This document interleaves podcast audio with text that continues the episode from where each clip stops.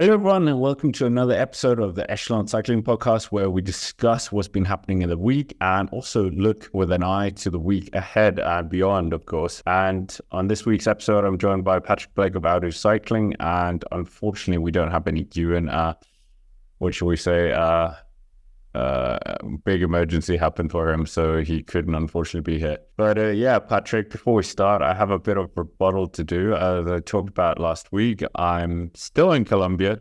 This is going to be the final one for the recording. And uh, last week, I was saying that Harlison Pantano has a cycling shop empire of one hundred six shops. That is not true. It's one shop that's Specialized. So, bit of misinformation there on my part, and I should have checked my source, being my partner's mum. Uh, I think it's, yeah, Specialized has it. And then I went to the shop that he has. Very beautiful shop, nice cafe. Everything looks really stylish, but the shop was closed, not open until fifteenth of January. So unfortunately, I can't give you anything from inside the shop, but from outside, it looked very nice. Well, you did your best, Scott. You know, you, you you were just informing on the source that you had. You know, you, you were just a messenger. We can't blame you too much for it, but we we, we all appreciate you uh, coming clean and uh, clearing your conscience of your of your guilt. But uh, I think we all forgive you. Coming clean, and we've just mentioned Harlison Pantano. I did it. But I mean, um, yeah, I tried. He didn't want my money, so yeah, I lied. Well, what are you gonna do? You tried. But I mean, yeah, we have lots of, well, still lots of things to talk about this week. I mean, principally, we have cyclocross. A lot of it been going on between, uh, well, Christmas and New Year, uh, well, New Year's Eve that we're recording on. And uh, I mean, Patrick, the headline, it's not the four wins by Mathieu van der Poel, which is incredible in one week. It is him spitting on fans. It was a wild one. It was, it was full of drama, wasn't it? Hulst, um... Yeah, we'll, we'll start with Van der Poel bit. Yeah, he um, apparently people at a specific part of the course were booing him and kind of like heckling, and other people were saying that they were throwing beer and piss at him and urine, whatever. And yeah, I mean, it's not the first time that, you know, we've seen this sort of behaviour at a bike race. I remember back in the days of when Froome was dominating, I think he notoriously got had urine thrown at him as well. Of course, Froome didn't retaliate in the same way Van der Poel did by, by spitting at them. And it's definitely creating a bit of a divide on social media at the moment. And I thought we could just talk about it and see where where we both sort of land on, on this side, because we haven't discussed this at all. So this will be quite uh, interesting to see how Scott and I think about this. I guess I, I think that the spectators had it coming. You shouldn't be booing the like the, the person who's like just just racing. Like, you should just shouldn't do that, whatever the the sport is.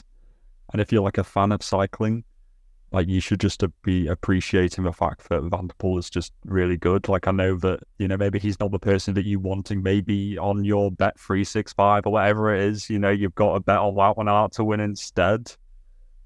But I just don't think that sort of behaviour is is acceptable. I do, you know, Van der Poel's response to it was, you know, a little bit grotesque, I guess. But outside of like him stopping and like physically just like confronting them, you know, was anything going to be done about it by the U C I? Probably not. I think the consequence that Van der Poel has like a, I think I saw he got a fine or something, but that's about it. But I saw people saying that he should have been disqualified. I just don't agree with that. I think that Van der Poel was quite right to be annoyed at these people. So I guess I'm on the side of Van der Poel uh, for this. But what about you? Wait, they threw urine on him. Who brings urine to a cyclocross race? Well, I, I, I, I don't know whether it's urine. This is from like people on Twitter, so it's all like you, you, yeah. this, the, it's all very murky because piss is a very similar color to some beers, so you, you don't really. And it's know. the same apparently. Well, yeah, especially if if you have a bad beer, it can taste a bit like a bit like it. So, but I don't know. What what do you think? Are you on?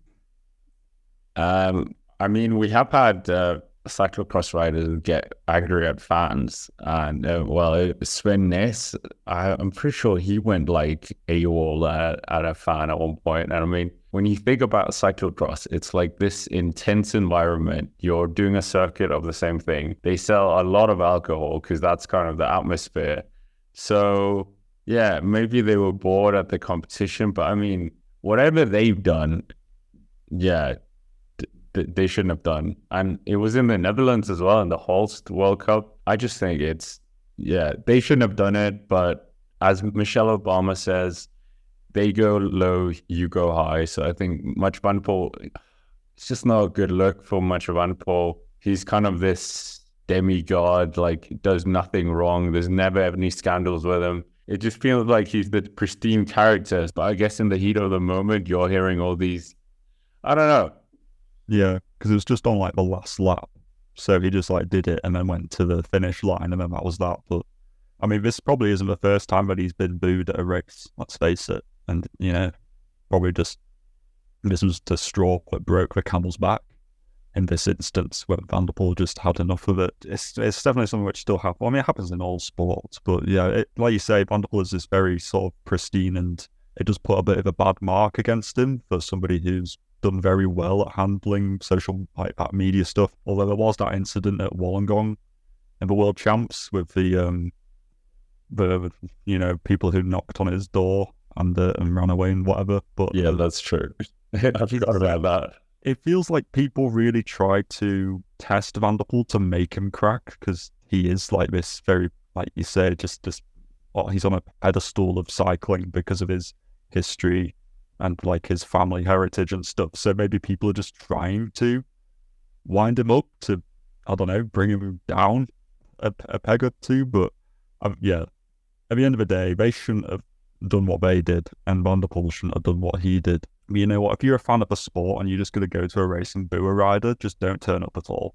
Like, if if you're going with basically, they must have had some sort of intention of just creating a ruckus on that day. It's just like, just just don't turn up, because you're not actually a cycling fan if you're going around doing that, and we don't want you in the sport. Obviously, this is one of those moments that's going to go viral because of that. And like, that's the thing. Like I was saying, he wins four bike race or four cyclocross races in a week, which is incredible. And here we are talking about an incident that happened on the last lap, not about his dominant performances. And I think that's a bit of a shame. Yeah, it is a shame. It's just, it's the sort of thing that media pick up on, isn't it? Don't care about the race wins. This cyclist did this disgusting thing, and that's the thing we're going to latch on to. I bet they didn't even say, like, he won the race. If they just focused yeah. on the incident. Yeah, I mean, it, I mean, that wasn't the only controversy in the race. Pidcock went down on the first corner. I'm not sure why, but he, he did. His like shifter was completely mangled. He had to run around half the course, get to the pit stop, and then he like barged Wout Van Aert out of the way on a corner. I'm not sure if you've seen that. He like just dived up the inside and was just like headbutting him, which, you know, in in a regular road race, that gets you disqualified, or at least kind of like, you know, you like to, well, disqualified to the back of a group or whatever. We've seen that in sprints a lot of times now. So that, that's another weird one where that rule doesn't apply in cyclocross. Pidcock had a bad race. Wout Van Aert was, as outside of that incident, he had a coming to go with Pim Ronha, I think, and he had a mechanical. Wout Van Aert still finished in fifth place. So Wout Van Aert just had a really rough race, actually, all in all. So it's just a race filled with controversy. So we'll, we'll wait and see. The one race I don't watch and everything happens. Yeah. Typical, isn't it? There you go. That- All the other races, I've just seen Mathieu van der Poel jetting off after lap two or three. But, I mean, yeah, other races as well. I mean, Wout Van Aert did have a win. He won Zolder for the, was it third or fifth time or something like that? Yep. No Mathieu van der Poel there. And uh, we'll just look through what he's also won this week. He won uh, Daegim, which I watched that. That was a bit underwhelming. Ganvier. The Bel- another Belgian race, the World Cup race, he also won that, and he won the Aertsen Cross as well. So quite a busy period for him. I think he's racked up the five hundred kilometers that you'd have to do for the R A F A five hundred almost in just these races. Yeah, literally, he's uh, he's just getting it done all all on the cyclocross bike, and he's looking really in fine Vettel to just be the, the world champion once more, because at the moment, once he gets kind of let off the front, like there's just nobody who can even keep with him. But wait and see whether Wout Mark can catch up. Now, like I said, at the end of last week's episode that I said Van der Poel is the best at the moment. Everyone needs to get on his level. It's still that same story because he is currently just undefeated in every single cyclocross race this year. So hopefully there might be a little bit of closing of the gap from Wout Van Aert. There was, like you say, last week, maybe he wasn't going like full gas and he, did, he had a lot of bad luck this week. So hopefully Wout Van Aert can close the gap so it's a bit more competitive towards the uh, the World Championships. But it is looking like Van der Poel's going to be the... Um, The, the person to beat. But outside of it, I'm talking of people who are like undefeated, Fem van Empel has been toppled. And speaking of the, the women's side of things, because uh, Puck Pieterse has come from from left field. She, she's won the last two World Cups. She won in Hulst and in Gabert ahead of Fem van Empel. So Puck had a, a slower start into the cyclocross season. From what I remember, she did like the first two races maybe, and then took a break whilst Fem van Empel was racking up wins.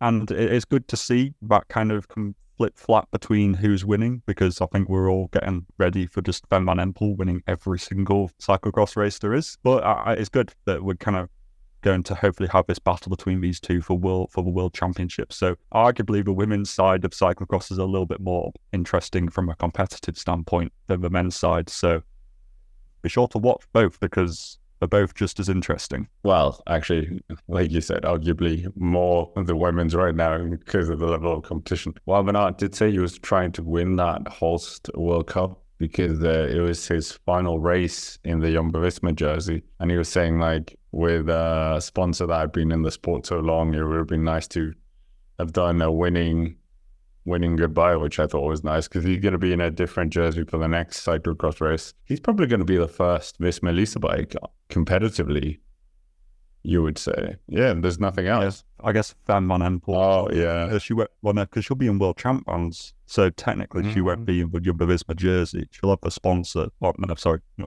Visma Lease a Bike. Still not used to her. She'll be in the Visma Lease a Bike World Champions, um, whereas Wout will be the first one to be in the true Visma Lease a Bike, like pure jersey. So yes, Wout will be the first one. It's not great, the Visma Lease a Bike name, but I mean, did you see the name that Valtteri Bottas, also a cyclist, did a F one Stakes something Alfa Romeo are changing their name to?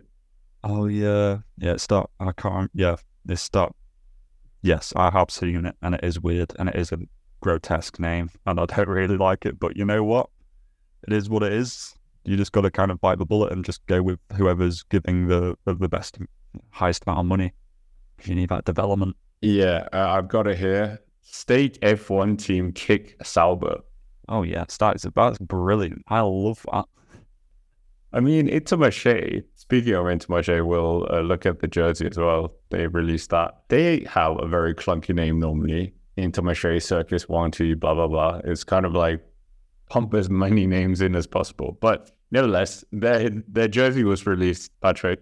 A very asymmetric jersey, as we're quite used to. It seems to be catching on. Yeah, what are your thoughts of this? It's good. It's fine, I guess. I prefer it to the twenty twenty-three kits, because the twenty twenty-three one was like this, it was like a smoke effect, I guess you could call it that, or like an oil spill sort of thing going on, which is very artistic, but unless you're up close, you can't really appreciate that, because as you know, we're all quite limited to like, you know, a certain resolution. I can't, it's not like, unless you got a four K T V or something, but still, like, I don't know what the helicopter's viewing on from like way up high.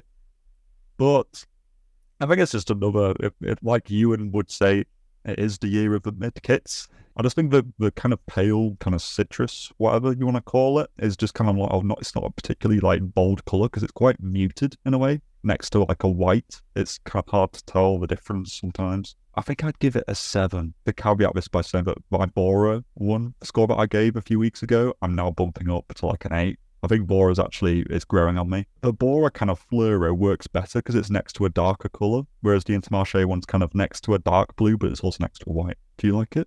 Yeah, I was going to give it a six, but not that I'm any fashion icon. I mean, I thought what you've been banging on about in the last few episodes is that you want bulky colours. It is like all these intricate designs doesn't mean anything when you've got a helicopter shot sideways looking for them in a sprint train. It doesn't mean anything. You can't see them. Yeah. literally, somebody please make like a kind of bright purple kit that we see all over the women's peloton. Can we just get one of those, but in the men's? Because I think that would work really well. I know we've got Burgos B H, but I'm talking like a bit lighter, a bit more like a pinky. I, I'm, I'm I'm turning into a kit design here. What's going on? I just think, like, like you say, blocky colours. Make it easy for us to see. Maybe, yeah. Maybe they're going to do it. Well, I tell you what, speaking of, of E F, the Tour Down Under, because they released their full stylist web, but they may have possibly leaked E F's kit on their website, because it's like pink, but it's, you know, they had that green and pink kit. I can't remember which edition this was or if it was a special jersey, because E F bring out so many. But that one which had like a very kind of army green kind of mixing in with the pink. It kind of looks like that, but it's got yellow. But of course, this hasn't really been confirmed by anybody, but it's on like the Tour Down Under website. And if you go, like, they released like a whole star list, and E F just have like this, yeah, pink jersey with yellow on it. I'm not sure whether that's actually their jersey or not. And I'm not, re- and nobody seems to be really sure. E F haven't said anything about it, and E F haven't officially released their kit yet. Bear in mind, we are recording this on New Year's Eve. So hopefully we'll see it sometime soon. But this is very E F timing. We're all very used to E F being a little bit late to the party. We'll wait and see what E F bring out. I hope it's not the jersey that's on the Tour Down Under website, because I think that looks a little bit naff, but that's just that's my take on it. I would literally give that like a five and a half. Well, speaking of Tour Down Under, Patrick, it seems like we have many of the team's start lists as well. And uh, what do you make of that? Who do you see as kind of the favourite of the provisional list? Simon Yates is the favourite so far for from for me. Firstly, I just love the fact that the Tour Down Under has released like a full start list a good two weeks in advance of the race. All the, the start list is up for the men and women's. The stage profiles are up. Please can other World Tour level events take note of this? Because it would make our lives as like to do preview videos so much easier, instead of like Tour of Romandy re- announcing who's doing the race two days in advance. It's just so, firstly, everybody take note of that. Tour Down Under, thank you.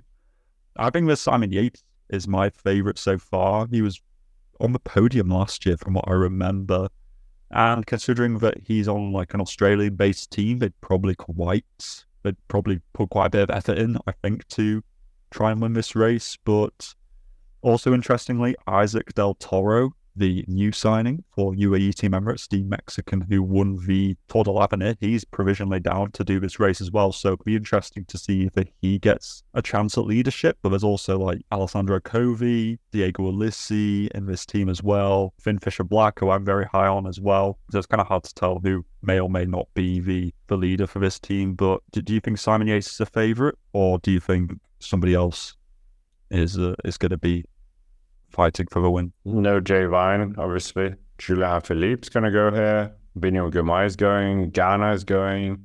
Diego Ulissi, Caleb Ewan, Corbin Strong, uh, Narváez. I mean, we saw Narváez at the Tour of Austria absolutely run riot with that race. So if we get that Narváez here, maybe he can win it. Josh Tarling is here, but there's no time trialing miles.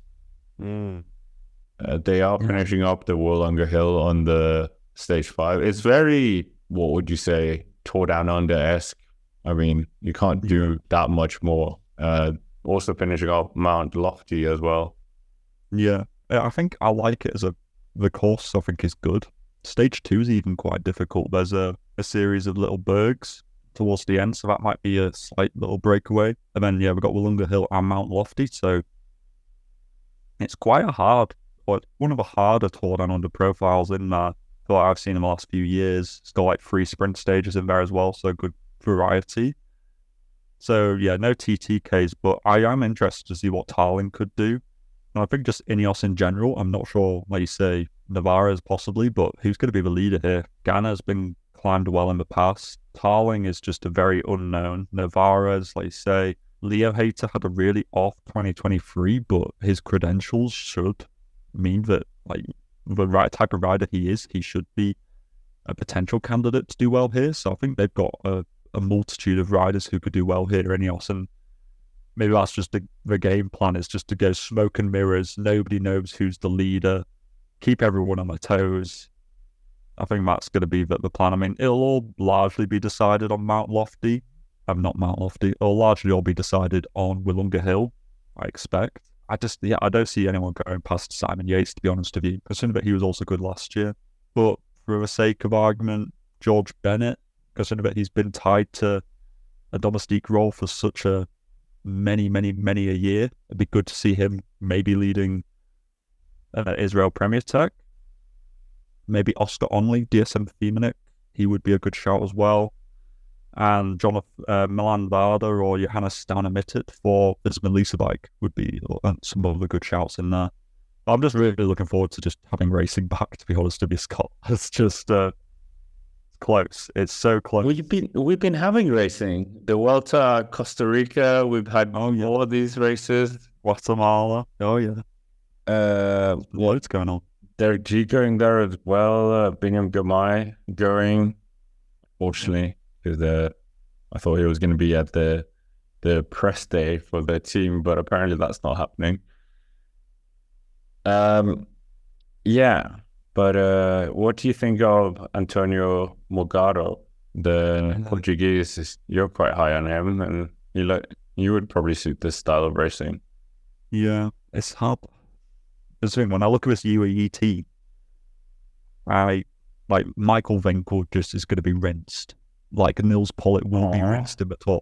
Like he, he's going to be, um, he's going to be the domestique, but. I, I fear Morgado could just be used as a domestique because when you've got, you know, Hodge, the sprinter, I just think that Kobe, Finn, Fisher Black, Ulissi, and Del Toro all have a pretty decent, like, G C aspect to them, whereas I think Morgado is more of just like a puncher, and I think that you need just a little bit more climbing prowess than he than he's shown in his career so far. So I fear that he might just be a domestique, rather unfortunately, because he is a very exciting rider. Do you want to give a podium prediction, or is that too keen?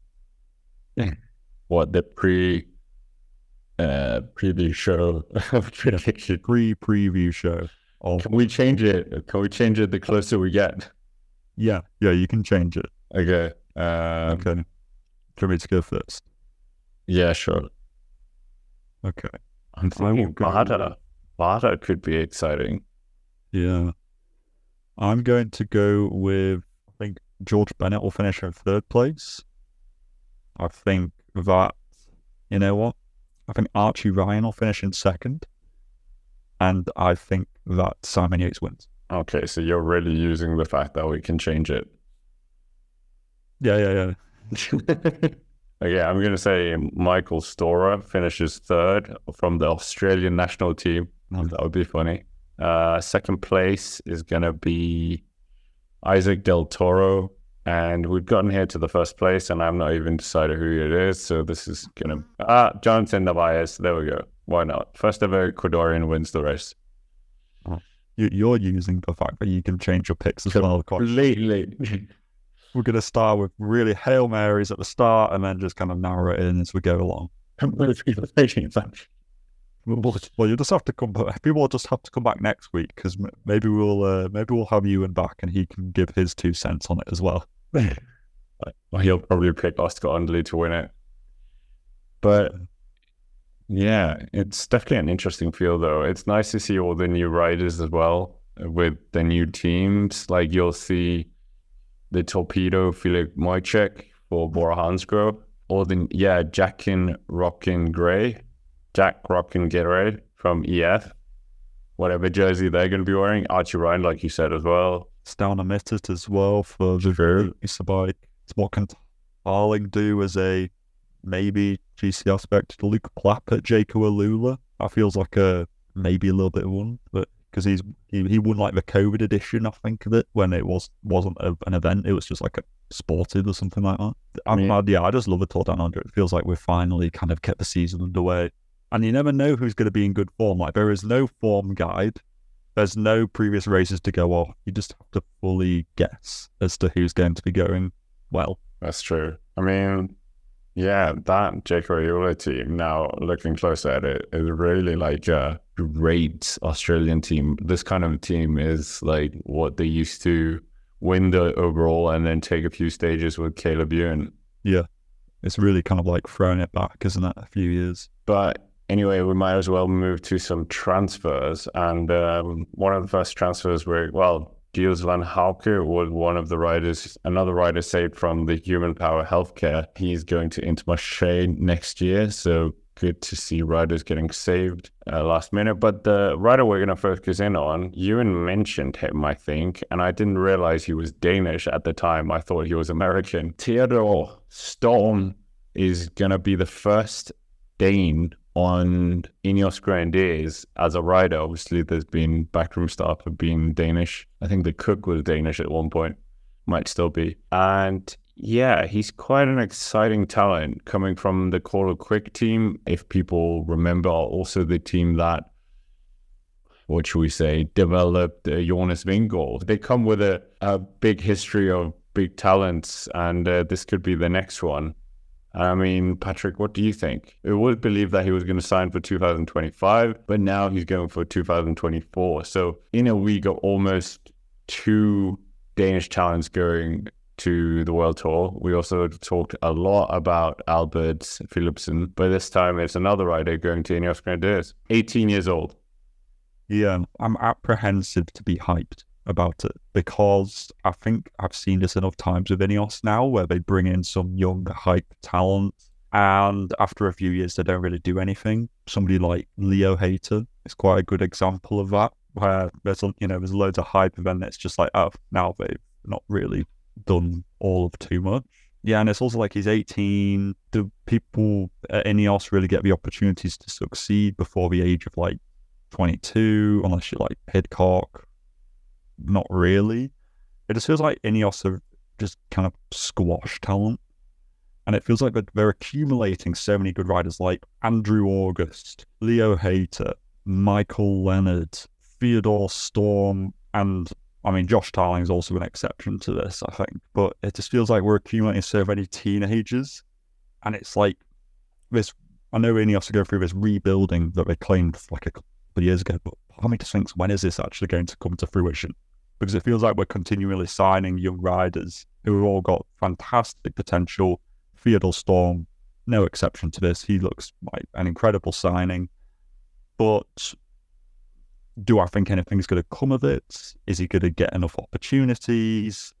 I just always feel like other teams like who have a development team, like a Visma Lease a Bike or like Lidl Trek, have one now, or D S M, I just feel like those teams have it a bit more sussed out as to how to develop talent, whereas Ineos bring them in a bit undercooked and they spend years just like not like I don't want to say underperforming, but they're kind of like growing, and then they get to the end of their contract after three years, they haven't got the results, and then they don't like get re-signed or something. It just feels like Ineos don't have their youth development system sorted out. So I'd really hope that he's not just another one of these who just like falls to the wayside. But other than that, I'm very hyped about him. He's done really well on a lot of like national races in, in, in Denmark. He came fifth at the Junior World Champs road race, lots of like the Junior stage races he's done really well in as well. Paris-Roubaix Juniors, he came third. I think that he's got all the credentials of somebody who could be a really good one-day racer, I dare to say. But it's never, it's always hard to tell what Ineos are going to do with these talents. What do you think? What, what do you think he could achieve at Ineos? Do you think he will get the opportunities it deserves? Or in the Tour de France. He's going to win. Because he's, he's Danish. Yeah, exactly. So natural bias. Danish uh, dominance. The reason why Ineos Grenadiers have a hard-on for him is because he had forward into his tricks. It's got a cool name, obviously. Well, that is what. But it's because um, he's a track cyclist. Well, he's got a track. Well, he obviously is on the road as well, but he's got a, a strong track pedigree. He wants to get into the Olympic squad for the men's team pursuit, uh, which is in Paris, obviously. So we've seen that a lot, and that is what you've been saying. Michael Leonard, Luke Plapp, all these guys that had, had kind of the credentials from the track background. But I think the crux of all of this is completely what your point you've been banging on for many episodes about, that they don't have a development team. All these riders should slot into a development team. You race them in like the copy of Bartali in all these, yeah, second tier, third tier races, let them get some experience, rack up a bunch of wins, and then you bring them up to the first team squad. Like, like yeah. you said, Jumbo have completely sussed this. Yeah, it's like, it's not Ineos are short on cash. Or, or are they? Because right. now the budget might be going into other projects. We don't know. That I saw an article about that, that uh, Jim Ratcliffe, the owner, is trying to buy Manchester United or something like that. So they're saying maybe some of the funds taken away from the Ineos Grenadiers fund. Cycling is an expensive sport, comparative. Maybe forty million is the budget for Ineos Grenadiers, plus they get sponsors on top of that that probably pay them a bit. But yeah, forty million, that's probably like a right back for Manchester United, what he earns. I don't know. Yeah, I think, uh, you know, they haven't been the most prolific kind of like transferring team this year, have Ineos. They've got like a few riders who they rely on as their top performers, like Agana, Pidcock, Carlos Rodriguez. I think Sheffield's rising up into that. I think Sheffield's an example of somebody who ha- is going to go through this Ineos system and succeed. But uh, yeah, it just takes time, and it just feels like Ineos need success now, but they're signing eighteen-year-olds, so it's like, you know, I'm here looking at my clock. twenty twenty-seven, maybe, when when we're going to finally get this Ineos super team together. I guess, you know, signing them early, whilst they're like eighteen, provides a sense of like loyalty, and they kind of go, are going to build this super team from like the ground up, and it's going to be great. And, you know, maybe I'll be using my words in a few years' time, but I just want to see these guys succeed. I feel like Ineos just kind of hoard all this talent, and then some of it never fully develops into what they could be, because they're like fighting for space with other eighteen-year-olds, and they'll just get sent to the Tour Down Under anyway. Or, how did it go? How did it go? Luke Plapp, that whole investment on the talent, like they developed him for a number of years, and now bang, he's at Jaco Eula. So it's like Ineos develop talent to be, which is poached by other teams, and then it's at that other team that this rider does well.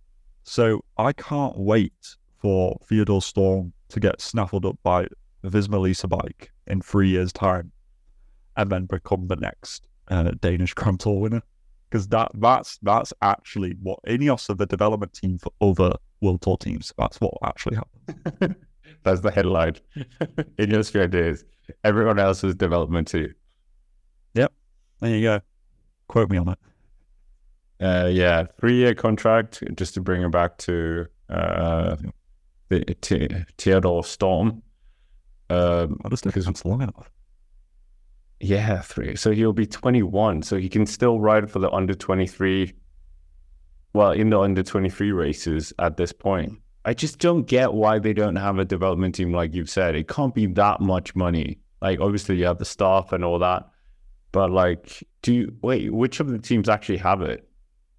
Well, which World Tour teams have a development yeah, team? Yeah, so obviously Jumbo, Quickstep, U A E are bringing one in. Intermarché yeah. has one. Intermarché have one. Alpecin have one. Um, I think Astana have one.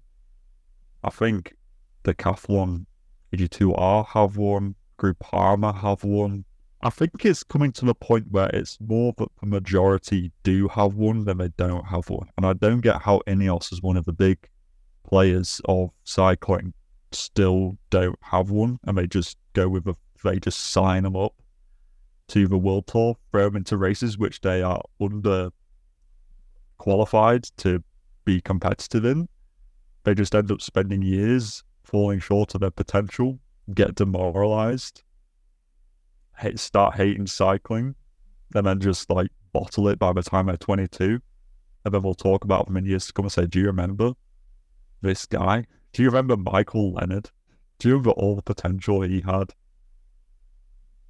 And then bang, you, know, you just, just fall off the face of the earth. It's like Ineos is the only one at the party refusing to dance and sitting in the corner looking at the wall. No, I'm not developing a, a development team. Literally, you got, it, honestly, you've got, you got women's teams who have less budget than men's teams who have development teams. Like, I swear the Archaea like women's team have a development team. I just do not get how Ineos don't have one. It's just, it will forever annoy me. I mean, it, that pseudo development team of Wiggins that turned into Trinity, if you're saying that that is kind of their development team, no, it isn't, because what happened this year with two yeah. of their riders? They went to E F. Yeah, because two of them went to E F. Luke Lamperty went to Quick Step. Yeah, true. I forgot about Lamperty. Yeah, that's yeah. true. Like, Trinity, great development team, but then Ineos just look at their riders and go, nah, I'm going to sign this absolute out of nowhere person, but he's got a ninety-two V O two max, apparently, so we're just going to go with him. Or we just go, we're just going to sign time trials and turn them all into Grand Tour riders because we still think it's twenty twelve and we can just create Bradley Wiggins again, like taking him out of a cryo chamber and just hoping that he's going to win. It's like, oh, it's just not going to work, is it? Ineos annoy me as like a U K-based team and as a U K person. The U K I just, based. I just don't like them. I just, I just get perpetually annoyed by Ineos. But like their whole spiel when they launched was that we're going to be the face of British cycling, essentially. And at one point it was a bit murky how close they were to British cycling. And yeah, now they're signing Danish talents. They're signing American talents. They're not signing the British talents. And like we said, James, uh, Jack Rockin-Gray and uh, Lucas Maruk- Naruka. They're both British and they're both good enough to be at the World Tour, and Ineos are not signing it. Yep. Straight, straight up, straight facts. Wow. Well, yeah, I mean, enough. I said me and you could do a whole episode about whinging about British cycling. Not because we don't like British cycling, it's because we care. That's why we're saying it. I, so uh, I see what it could be. Exactly. And I just see that we're not achieving that, and it just makes me upset thinking about where, what we used to be and what we are now. Is there any continental teams even left other than Samperian and Trinity? No. It's a bit sad. But anyways, coming to Ride of the Week, and uh, Patrick, plenty of races to choose from in the cyclocross yeah. sphere, and who's your Ride of the Week? I'm going to go with Puck Pieterse for breaking the Fem van Empel winning streak and reinstating competitive cycling in the women's cyclocross scene. So, and also Puck's just like, her like course recons are just brilliant. So yeah, Puck Pieterse, my rider of the week. So I've gone with the women's side. So are you going to pick Van der Poel? Obviously, Van der Poel. I, I'm going to, I'm going to look past his little incident. I believe that five seconds in a week can't, well, unless you do something else with those five seconds. But in terms of what he did with those bad five seconds, I don't think that uh, we can crucify him to not get it, because four wins in in a week in cyclocross, I think that's incredible. And as world champion, and he said he is completely focused on that sixth world championship, so I'm all for it. And uh, yeah, in your face, literally, some of those bands. Uh, but anyways, that's basically it for our forty-ninth episode, I think. We're coming up to our year anniversary soon as well. So we appreciate every single one of you who have subscribed, hit the like button, listened along as well on Spotify, et cetera. Almost at two thousand subscribers on YouTube. So if you haven't already, help us cross that mark. And uh, I mean, yeah, that's basically it. Anything to add, Patrick? Just uh, we'll see you all in the new year. Yeah, twenty-four. Happy New Year. And uh, yeah, our thoughts are with Ewan as well, and hopefully he everything is back to normal next week. So until then, we will see you around.